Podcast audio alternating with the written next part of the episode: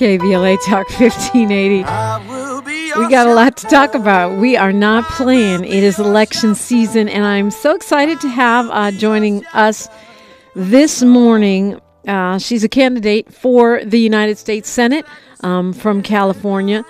Uh, but from her segregated hometown to the halls of Congress, she's never stopped fighting for what's right. She says, as a teenager in San Fernando High School, when black girls weren't allowed to be cheerleaders, she joined forces with the N double A C P and became her high school's first black cheerleader.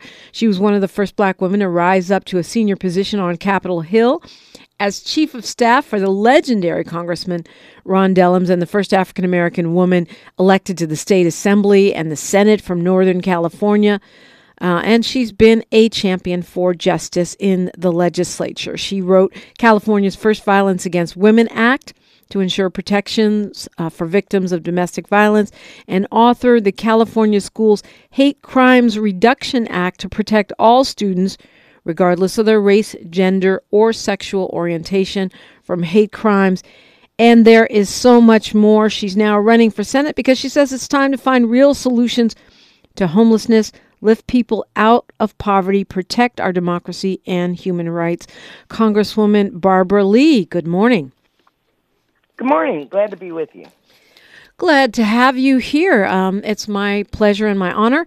Um, Congresswoman Lee, how do, what did you make of last night's uh, debate for the senatorial um, debate uh, between yourself, Katie Porter, Adam Schiff, and um, Steve Garvey? I think voters, for the first time, got a chance to see all three of us and can make their decision, or at least, because there's so many undecideds, at least come closer to evaluating the candidates and making their decision on who they want to vote for. You know, uh, there are, on, on March fifth, there are two elections in, on one ballot, the special election and the primary election.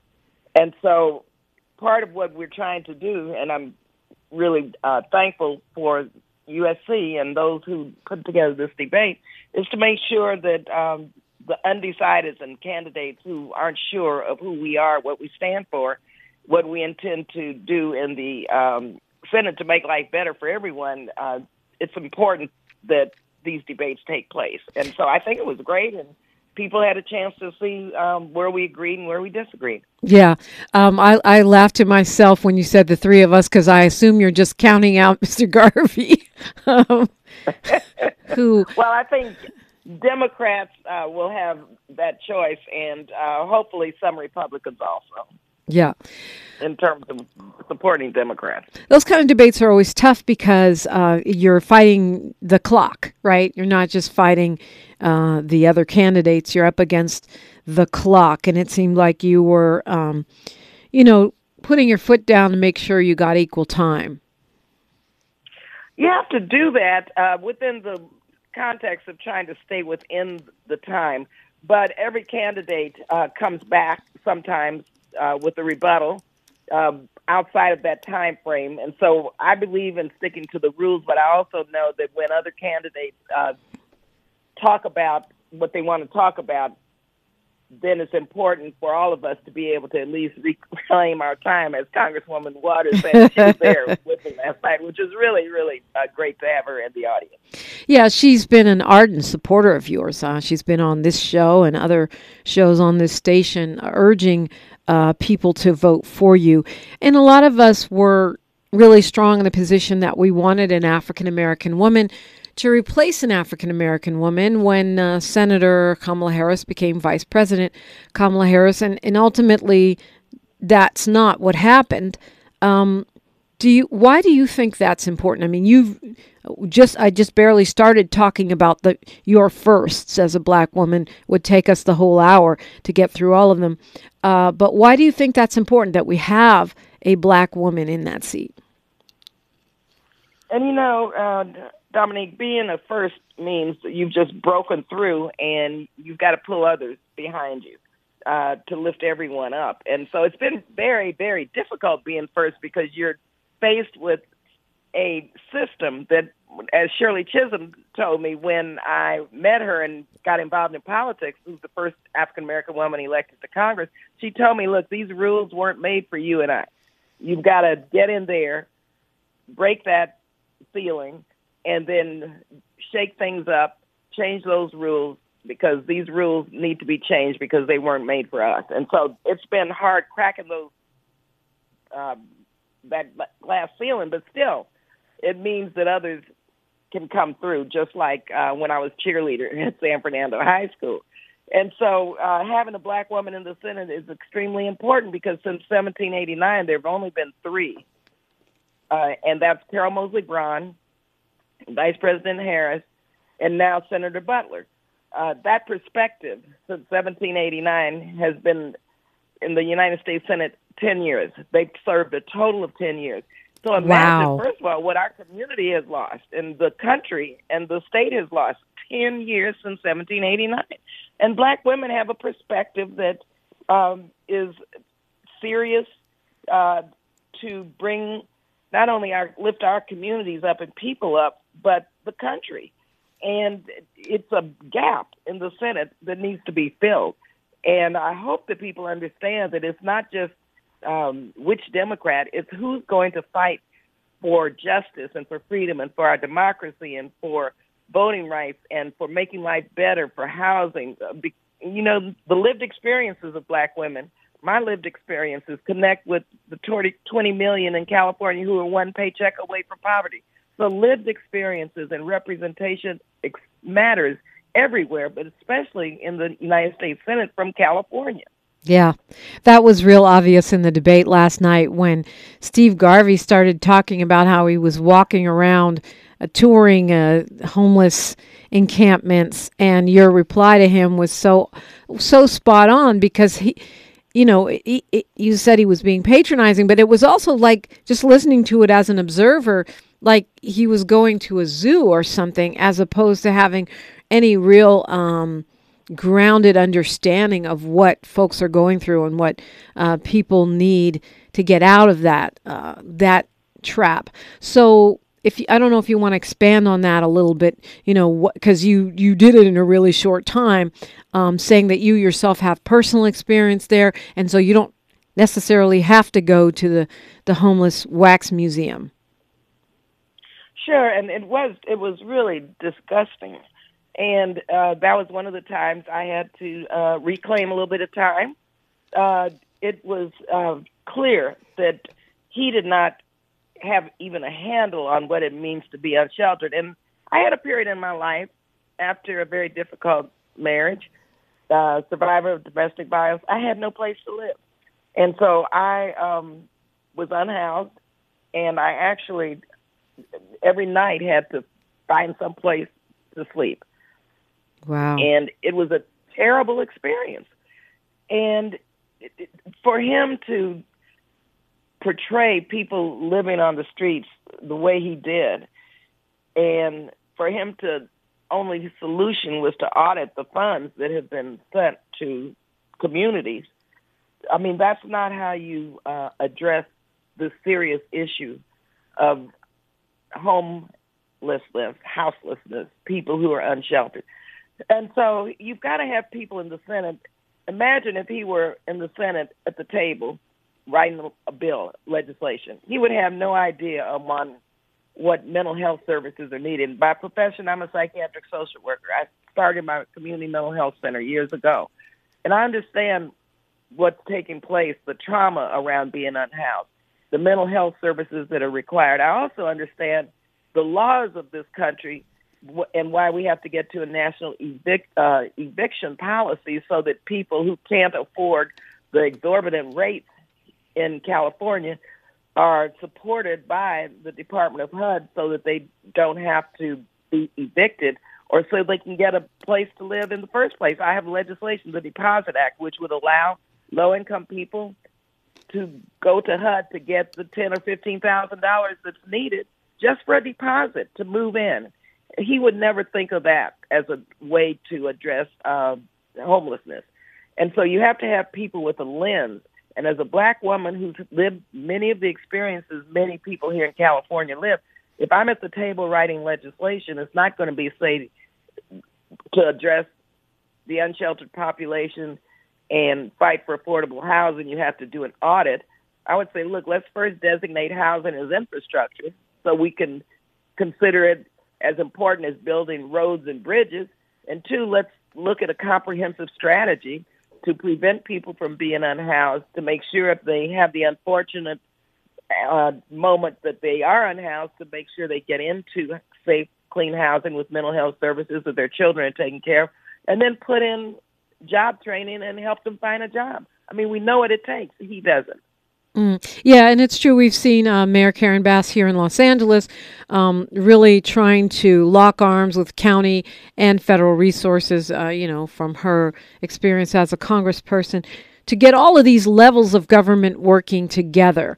Uh, it sounds like you have some ideas on how to do that for the unhoused, uh, at, you know, in the Senate. Yes, Mayor Bass is doing a phenomenal job, and I've spoken with her about some of her strategies, which I think need to be taken to the Senate uh, as a model, as a prototype, and as uh, what we need to fund. I mentioned earmarks and tax dollars. You know, California is a donor state. We send more taxes to the federal government than we bring back home.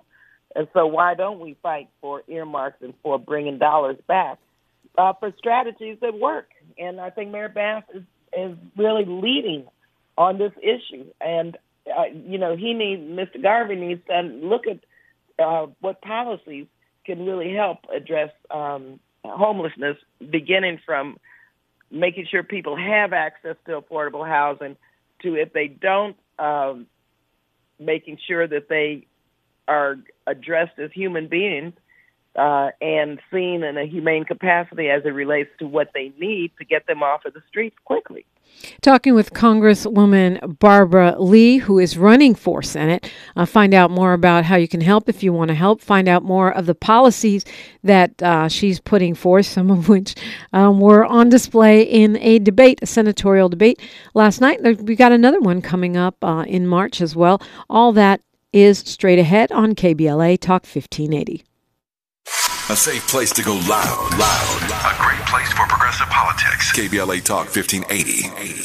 Monique DePrima on K B L A Talk fifteen eighty. And we're talking with Congresswoman Barbara Lee, who is looking for your vote uh, to join the Senate. The Senate, of course, the most elite club in our government, in our national government, with only two senators per state, regardless of how many people are in that state. Clearly, we should have about four senators in California, but you only get two. Um, and the Senate, um, you know, is a place where black women have not been welcome, as Uh, as Congresswoman Lee pointed out. I didn't realize it was a total of ten years uh, for the three black women that we have had in the Senate. That's pretty measly over the entire um, course of our nation's history, and you are aiming to be the fourth. Tell tell me how folks, you know, if, if people want to get involved with your campaign, because I know a lot of our K B L A delegation do feel strongly about having a black woman in that spot, and particularly a progressive uh, black woman. I assume that you consider yourself progressive. Certainly that's what your policies point to. Oh, thank you, Dominique. Yes, I've been a consistent progressive over the years, and being a progressive means that you're fighting to make sure that everyone has an opportunity at the American slash California dream.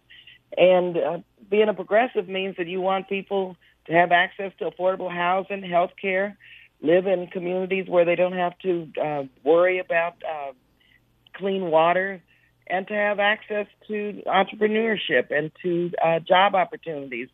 Our labor union movement is it's extremely strong here in California, and we want uh, people, especially African Americans, people of color, women, to be able to get good paying uh, union jobs. So being a progressive means you want to make life better for everyone, and you fight for justice, for freedom, and, and for peace, and for closing these gaps that we still see uh, that, that bear out uh, in these terrible uh, gaps and disparities uh, in terms of our economic plight in America and in California. And so my website is um, Barbara Lee for C A dot com.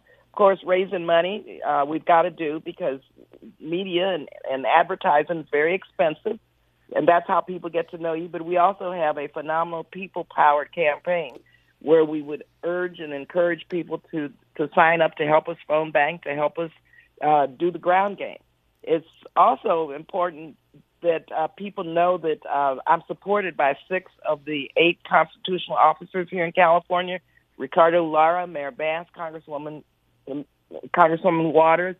When you uh, look at uh, what organizations have endorsed, endorsed me, people forget that Bernie Sanders uh, won the Democratic primary by ten points. I have the endorsement of Our Revolution, and his team is my uh, campaign uh, structure in terms of leading my campaign efforts here in California. Working Families Party, we have Gen Z for Change, many L G B T Q plus Democratic clubs, many uh, young Dems, uh, you name it. We have a people-centered, people-powered campaign, and so I would love for more people to join us. Spread the word, because if you and and you, what we see is bias in the um, media and bias in the campaign finance system, because to have an opponent with thirty-five million, it, which is Adam Schiff, clear, yeah. is Adam Schiff, which is clearly. Uh, does not allow for a level playing field for uh, a person like Barbara Lee, a black progressive woman, because there's no level playing field with the dark money that comes in and with the donor base. And so we have to rely on people. Uh, people send recurring donors, donations every month, like twenty dollars a month, thirty dollars a month. So we're raising money, and I've raised money over the years for other candidates. Now it's raising money for Barbara Lee for Senate. So thank you all for those who can help. And just know it's getting into the top two on March fifth. Ballots will be dropped in a couple of weeks. And it's uh, a primary and a special election on the same ballot. So you have to vote twice, uh, one for the special, one for the primary. So I hope you educate voters that uh vote for Barbara Lee two times. Right. I mean, it's uh, similar to what we did with Padilla, right? Because he's filling yeah. out, he was filling out an unfinished term. So you got to vote him in for that term and then the new term. And they're both on the same ballot. Gotcha. So you're bo- voting for the same person twice, but for two different time periods. That's it. And so don't um, let this confuse voters. And so thank you for giving me a chance, and Dominique, for talking about that. Because we don't, we have to get every vote. We need to get to about twenty-seven percent, and we're phone banking every night.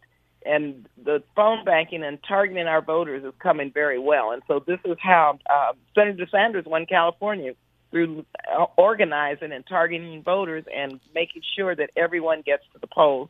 So mail in your ballots early. Uh, if not, you can also vote on Election Day, but understand that this is a very critical election.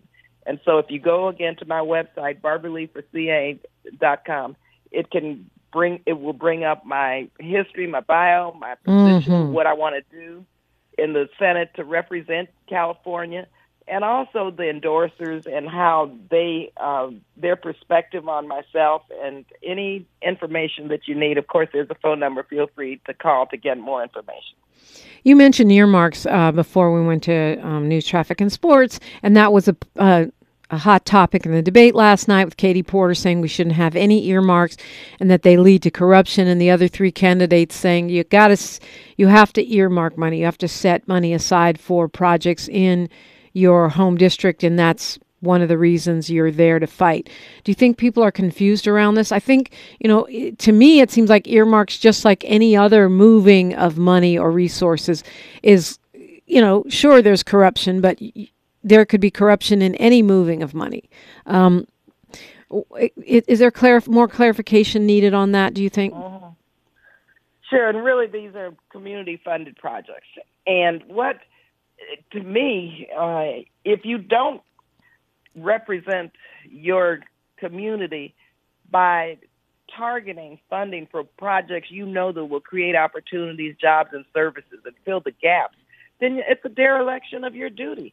I mean, I have wonderful organizations which provide badly needed services job and jobs, which are engaged in crime prevention, for example. I have one group that they could never get funded because they don't have the capacity. This is many, many of our nonprofits in black and brown communities especially. They're doing the work, but they don't have expensive uh, proposal writers. They don't have lobbyists in D C. They don't have the infrastructure because their their nonprofits, and they're delivering what they're contracted to deliver. So why wouldn't a member of Congress say, hey, let's send a couple of million dollars to this um, program that provides housing for unhoused children?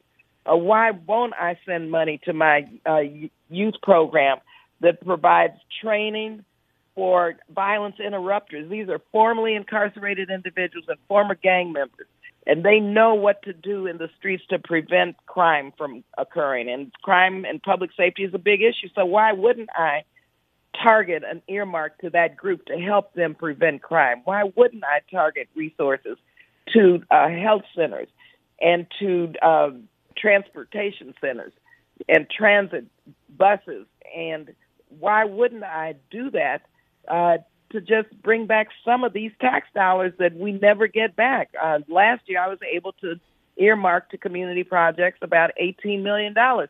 That's not enough. And, of course, they have to be transparent and there has to be accountability. So, you know, worst case makes bad law.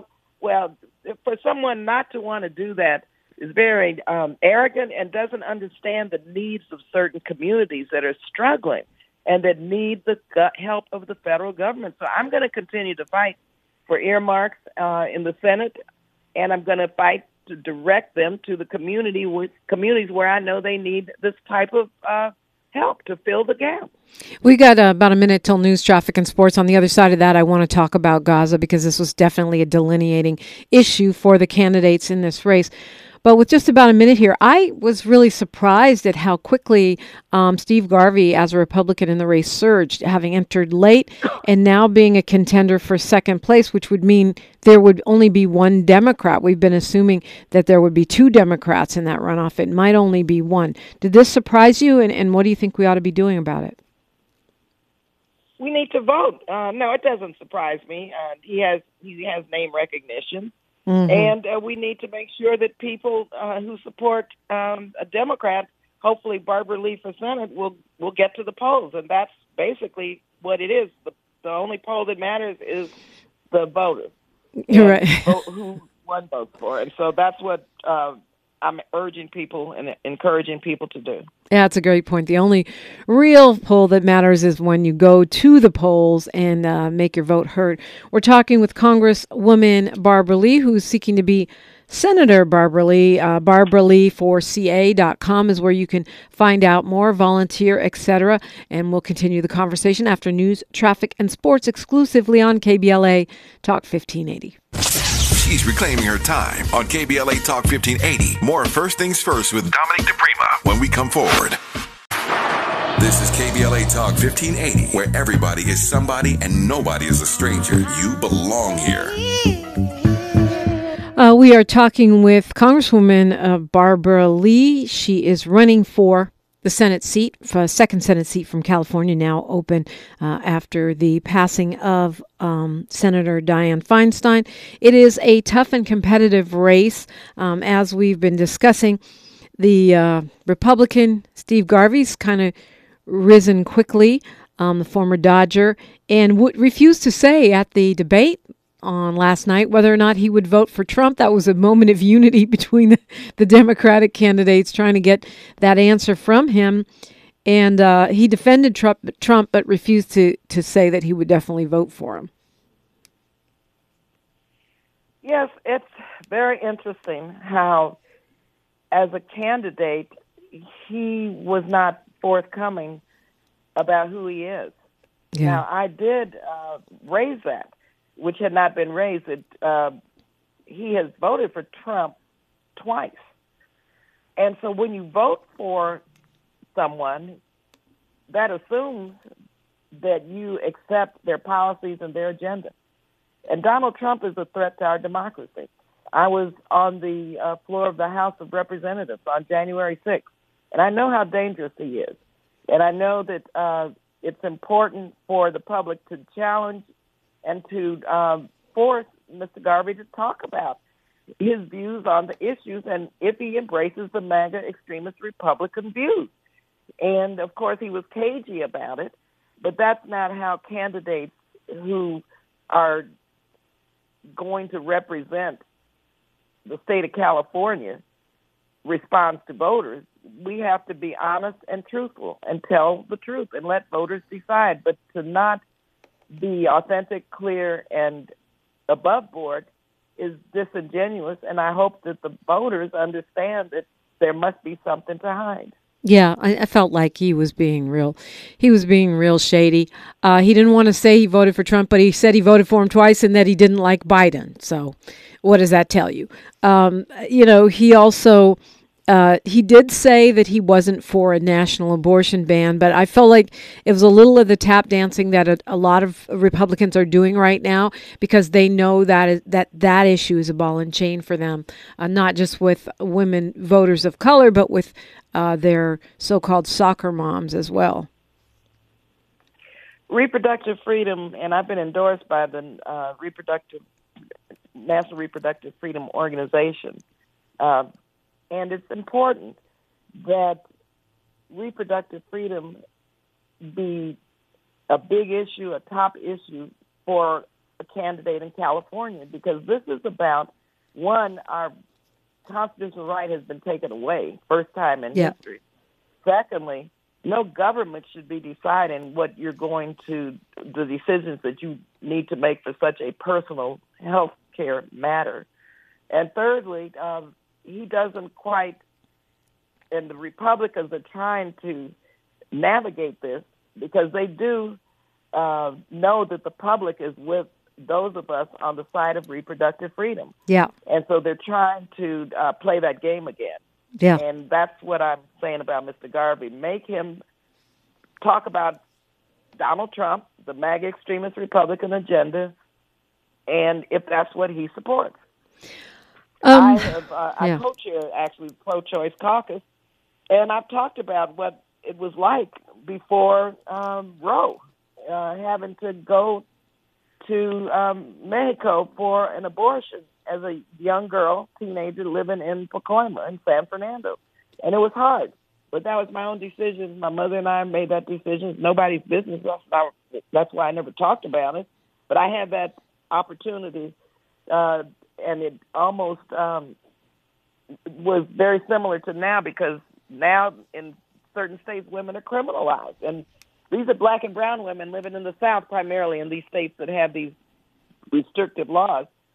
And I then worried that I could be arrested, and I also worried that I could die, because this was in a back alley in, in Mexico. And uh, yeah. the primary death of black women was uh, septic abortions. You took your life into your hands. um, And, well... You know, there, there's so many of these issues, you know, where, where Republicans are on the fence. But one of the things, the whisper, I guess you could call it whisper campaigns that I hear, which I like to um, address, is that, you know, we know that you were the only one uh, to vote against the military intervention in uh, Afghanistan in two thousand one. Um, that was a courageous, courageous vote. For people who don't remember back then, uh, that's what eventually got me off. Uh, main things that got me off that radio job that I had at that time. You weren't allowed to speak out. It was very, very toxic, pseudo-patriotic environment, and you and you bravely stood up. But I hear whispers that, well, that was the Barbara Lee, uh, Congresswoman Lee of two thousand one, that somehow you become less progressive over the years, and, you know, and aligning with the Biden administration uh, on their on their policies and uh, and positions. How do you respond to that? Well, my response is uh, I've been a consistent progressive over the years. And when you look at uh, my history of leading, uh, it's a progressive, consistent history. For example, I um, stood up and decided very clearly early on that uh, we needed cannabis reform, because black and brown people were being incarcerated for uh, crimes committed against the uh the drug laws of this country. And so I established and fought for uh, co-chairing, which I do, the Cannabis Caucus, and I introduced the very first Marijuana Justice Act, which is a progressive position to decriminalize and to provide for equity and legalize uh, cannabis, so that we can get a handle on this war on drugs, and to provide um, expungement for those who have been incarcerated as a result of the war on drugs, and to provide equity in the uh, businesses.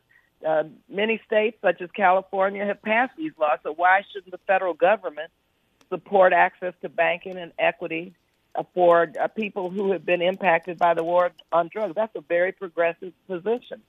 When you look at uh, working with George Bush, yeah, I've worked with Republicans uh, who I totally disagree with, and I uh, led the effort on our all of our global AIDS initiatives, and you may have heard of PEPFAR, the Global Fund. All of the issues that uh, address especially the Black community and Africa, people in Africa who were dying disproportionate H I V and AIDS, I've been able to help save twenty-five million lives. That's progressive. When you look at my voting record on defense, uh, even my opponents, I vote against that defense budget. So did my predecessor, Ron Dellums, uh, because defense spending is over one hundred eighty-six, eighty-seven billion dollars.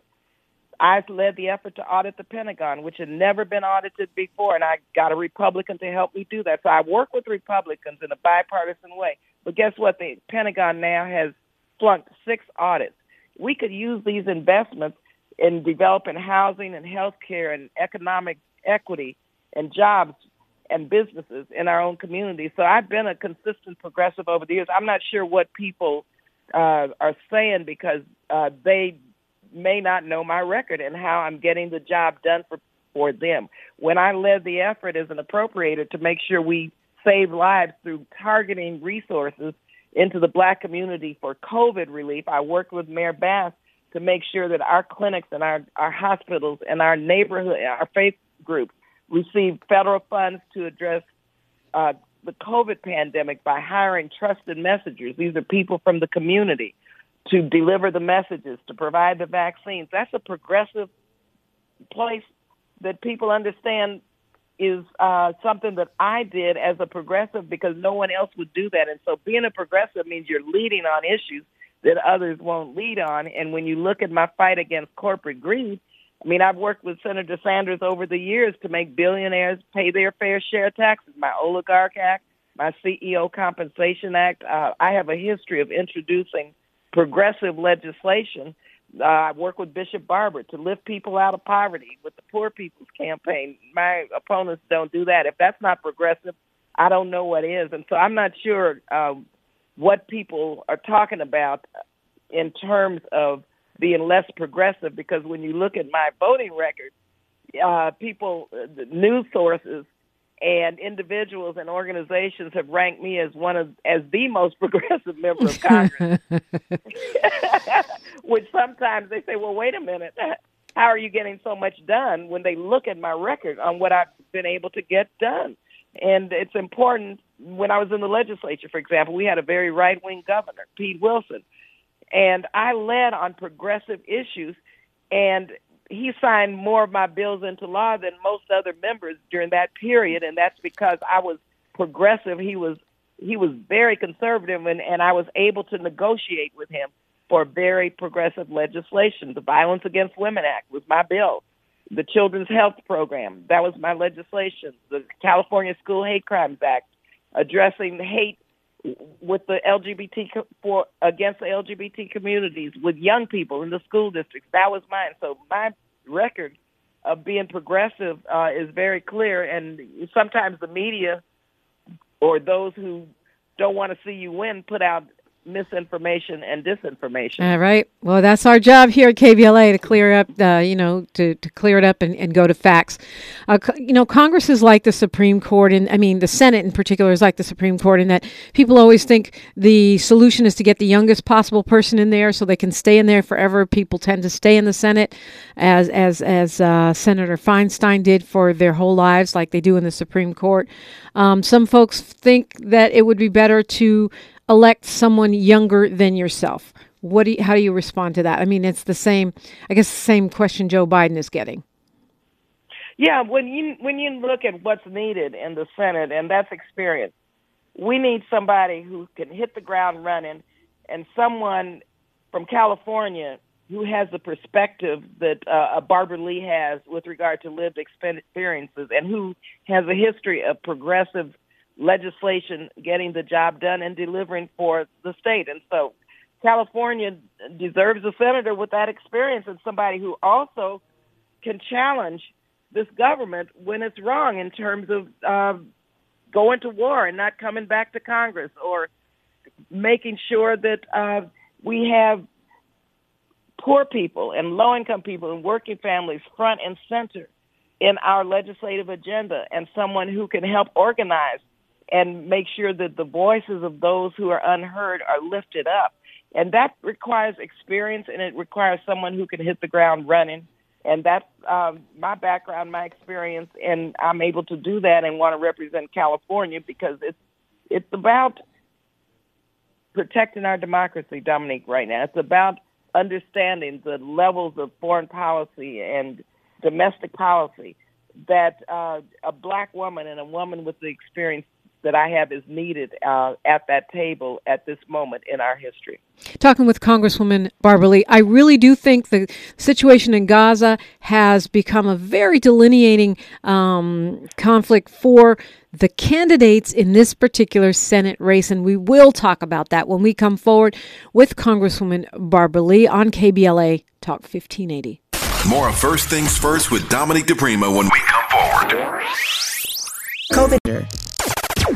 Broadcasting live from Leimert Park, U S A. U S A. Welcome back to your home for unapologetically progressive radio, K B L A Talk fifteen eighty. Talking with Congresswoman uh, Barbara Lee. And actually, I was speaking on this, Congresswoman, before last night's uh, senatorial debate, but it, it really kind of confirmed what I thought, what I'd been thinking, which is that um, the situation in Gaza is really a defining um scenario for the candidates in this race. Um, uh, certainly, you have taken the most progressive position on this particular issue. Going back to why um, an experienced person, candidate, should be elected to the United States Senate, uh, a perspective and experience and representation matters. I have a long history, deep and broad, in foreign policy and international relations. And yes, I did vote against the two thousand one authorization to go to war. I was the only one. And also the Iraq authorization the next year, where um, Adam Schiff voted for it. And and it's important that the public and voters understand that I believe very, and I know very clearly, one is that Hamas is a terrorist organization, and I condemned it early on. And in fact, Israel deserves to be secure, and there is no way that I would not want to see a secure Israel. Secondly, I know also that the path to security and peace for the Israelis and the Palestinians is not by killing twenty-five thousand plus civilians in an attempt to dismantle Hamas. Counterterrorism measures, yes, but you do not slaughter people, innocent civilians, uh, in a counterterrorism uh, movement or war. Thirdly, what is taking place, as I said in two thousand one, and I'm saying now, that it is spiraling out of control. We saw that after two thousand one. We ended up staying in Afghanistan, and I said early on there's no military solution, and there wasn't. And now we see a path that will not lead to peace and security for the Palestinians and the Israelis to live side by side. It is eroding that chance right now, and we see a regional war, which I said early on, we have to be careful of if this continues to escalate. Now it is escalating, and it's a threat to our own national security. And and so it is important, Dominique, that a person with my perspective on foreign policy and my experience in foreign policy be in that Senate seat to keep the administration in check and to fight for peace and for security. Also, a lot of voters don't know, but I was the first African-American to chair the Appropriations Committee that funds all of our international development and diplomacy efforts around the world. I fought to increase resources in the Middle East so that we could, as our as the the provisions are in the bill that I wrote, that the United States will not support anything that undermines the two-state solution, including terrorism and including uh, settlement expansion and settler violence in Israel. And so I'm very experienced and know the Middle East and the world in which we live, and I know that a permanent ceasefire is necessary if we're going to save lives. It is catastrophic what's happening in Gaza. I've been to Gaza. I know the region very well, and I know that uh, until there's a permanent ceasefire, this pathway to a political and diplomatic solution will not be there. And so, yes, it's a tough position to take. Uh, my opponents do not have the same perspective that I have, even Katie Porter, for a conditional ceasefire.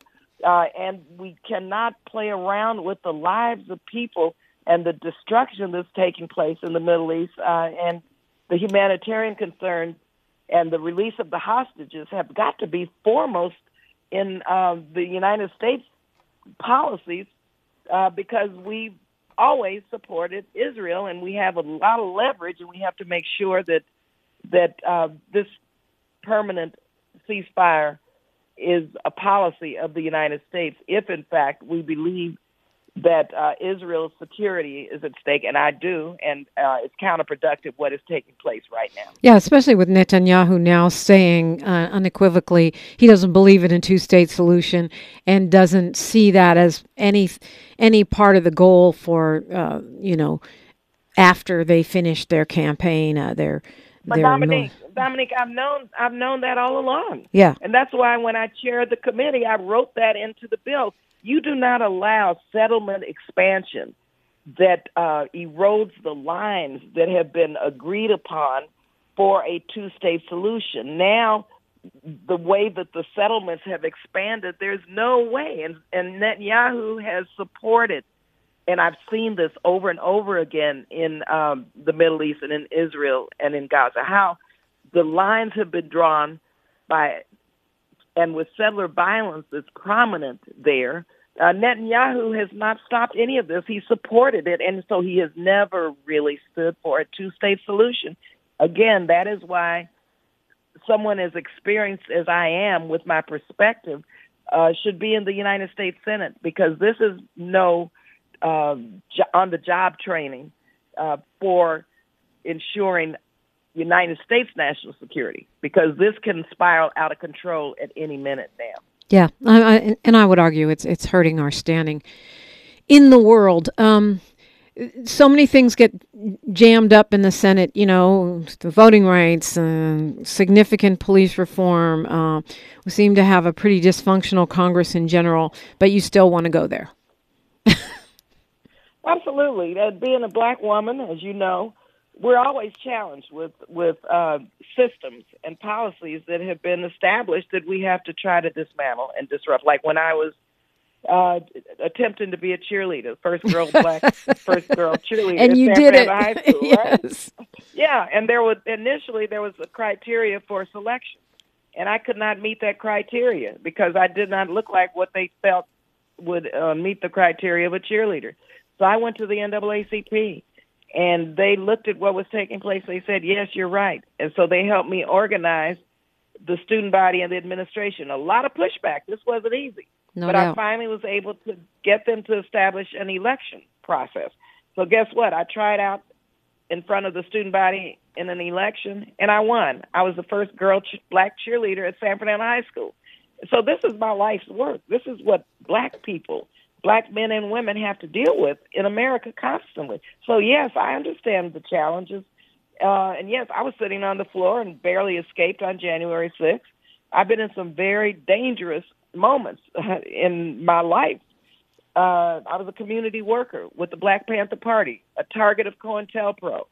Uh, I know what the F B I does and how it tried to disrupt the Black Panther Party and use agent provocateurs. And, and I was... Uh, targeted to be killed, and my file that is unbelievable if you read what's blacked out in, in my file. And so challenges uh, that we all have had are challenges that I have turned into trying to make things better in this mm. country, in this state, and in this world for Congresswoman, people like myself. Got to leave it there, but thank you so much. I've I've greatly enjoyed the conversation. Congresswoman Barbara Lee. You can go to Barbara Lee for C A dot com. Tavis Smiley is up next. He's got a great show on deck for you. Until tomorrow, one love.